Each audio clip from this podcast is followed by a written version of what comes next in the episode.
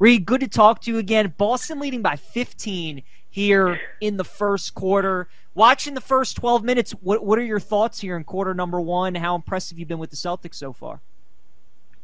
Hey guys, uh, thanks for having me on. I mean, if the Celtics don't miss and they took all the Heat, Magic, Juju, or whatever, if the Celtics don't miss, uh, they're probably going to win the NBA championship. I mean, absolute title wave to start the game for sure. I actually thought the Heat settled in pretty pretty nicely, all things considered. I mean, uh, I, I think it was six turnovers, most of them live ball turnovers, also that were just easy Celtics runouts.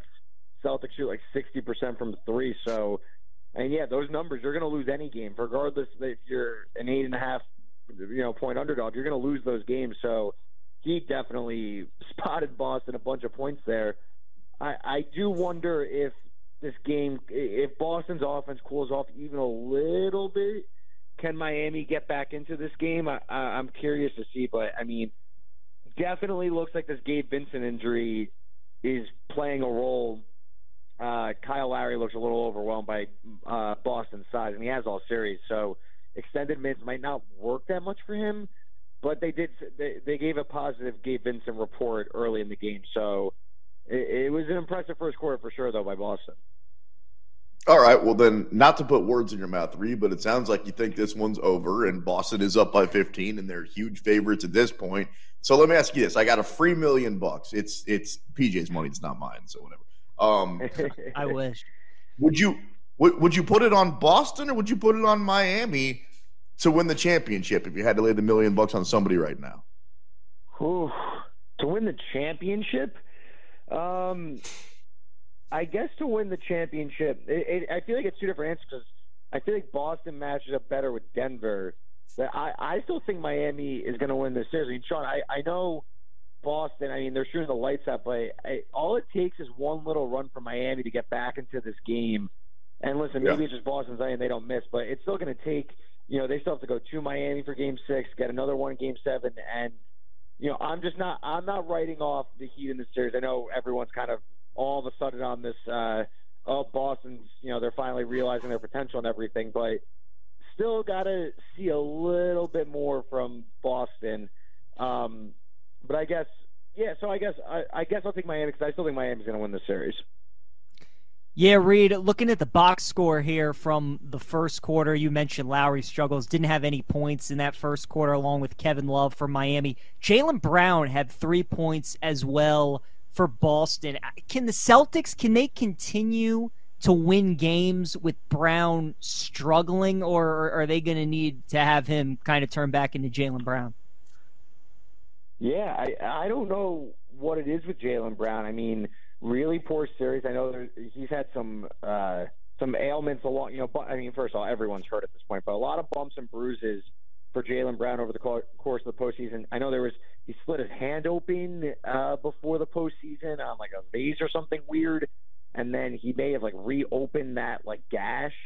Um, I think it was game one. Uh, Bam, like he was diving for a loose ball and fell on his elbow. So I think it's kind of like a cumulative injuries for Jaylen Brown that's kind of aiding his poor play. But yeah, I mean, listen, Malcolm Brogdon, he has his, they were just saying on the broadcast he has this torn ligament in his elbow or something now, so he can't shoot anymore. Um, you know, so the Celtics, if they wanted to come back in the series, they need Jaylen Brown to give. They're going to need at least one Jaylen Brown game of the three. You know, it looks like this is going to be the Jayson Tatum game. Maybe they get some more, you know, three point avalanche from the, the supporting cast, but they're going to need one game where Jaylen Brown puts together a positive effort, and you know, I think that's what they need to really push ahead in the series. I just don't know if you're going to see that. Just some, whether it's injury or whatnot, Jaylen Brown does not look healthy whatsoever. No, so far put up 17, 12, 16, and 22 in the series. To your point, Reed. Um, staying on the Celtics, let's say that we're right, and they eventually either they blow this lead or they end up losing the series. What do you think the future is for their head coach? Because this is a guy who finished third in NBA Coach of the Year voting. What do they do? Yeah, uh, Joe Mazzulla, of course. As we say, Jaylen Brown hits back to back, hits two threes this quarter already. We're three minutes in. Um, yeah, I mean, Joe Mazzulla, I think it, it, the reaction, of course, like the knee jerk reaction when it looked like Boston was going to be sweep, sweep, swept, sorry, uh, was you got to fire Joe Mazzulla. He's in over his head. This is a championship contending roster. But ultimately, the truth of the matter is, is that he's 30 in his early 30s. Got thrust into this role because of the Ime Udoka scandal in September. So I mean, he's learning on the fly. And while I know that this is, uh, you know, the window's only so open so long, maybe next year you try to really put a veteran coaching staff around Joe Mazzulla. I mean, listen, I'm a diehard Nets fan. Nets had one of like the most loaded assistant coaching uh, staffs around Steve Nash, who had never coached before. And there was there was uh, it was a point, you know, there was a point to do that where Steve Nash was going to be kind of like the the CEO type, and the assistant coach and Mike D'Antoni, like we said, Ime Udoka, they were all going to chip in around him. So I don't think Joe Mazzulla is going to be fired. I do think that he is in over his head right now, and it's ultimately going to cost the Celtics a championship.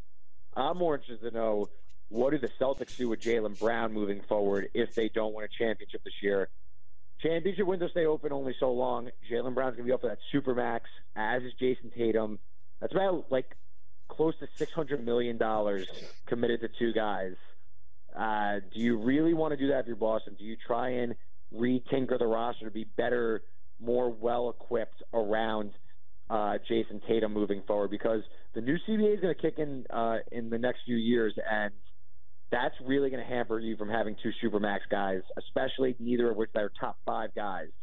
So I think you got to look more at Jaylen Brown, not Joe Mazzulla. Reed, we were talking at the start of the show of, you know, if Miami comes back or if Boston comes back, rather, they make this series interesting. If they win tonight, I kind of think the Celtics will be favored to win the series going into game six. You know, a potential game seven, they're going to be big favorites, probably seven and a half, eight mm-hmm. point favorites. I think if they win tonight, if they win, especially by 15 to 20, I think they're going to be like two, two and a half point favorites going into game six. So, do you think if Boston does win tonight, do you think that they will be favored on the series price line? Um, I wouldn't say favored just because they have to again win twice, but I I think maybe even like a, um, you know, if they're going to be in what they were four and a half point favorites in game uh, three, they were one and a half point underdogs in game two. Uh, yeah, maybe Boston favored by a bucket in game six.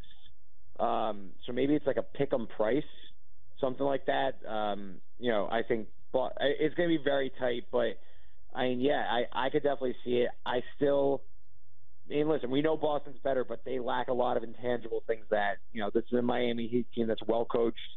Gabe Vincent is probably going to be back for game six. So I'm not jumping to the, oh, Boston's back and they're going to win it all. But yeah, I, I think um, probably a pick 'em price moving forward in game six and seven makes a lot of sense. So, Reed, I'm hosting this show last night with Trista Crick, and we're talking about the mm. Denver Nuggets and Nikola Jokic. And I don't know why, but I start to bring up Kevin Durant. And I say Kevin Durant went running scared from Oklahoma City. And I said that Golden State would have won a championship without him. And my evidence was that they won one before and after and all these different things. And like, I had a nerve. I like, she was, she was mad for the entire length of the segment. It was cool. It was good back and forth radio. And then I went on to say that I think history is going to look back at Nikola Jokic as a more skilled and better offensive player than Kevin Durant. And I thought she was going to somehow slap me in the face from uh, three states away. Is that a ridiculous statement to make? Ooh, I mean, listen, I, I want. I'm like I said, I'm a huge Nets fan, so I, I followed Kevin Durant's return from a, the Achilles injury very, very uh, closely.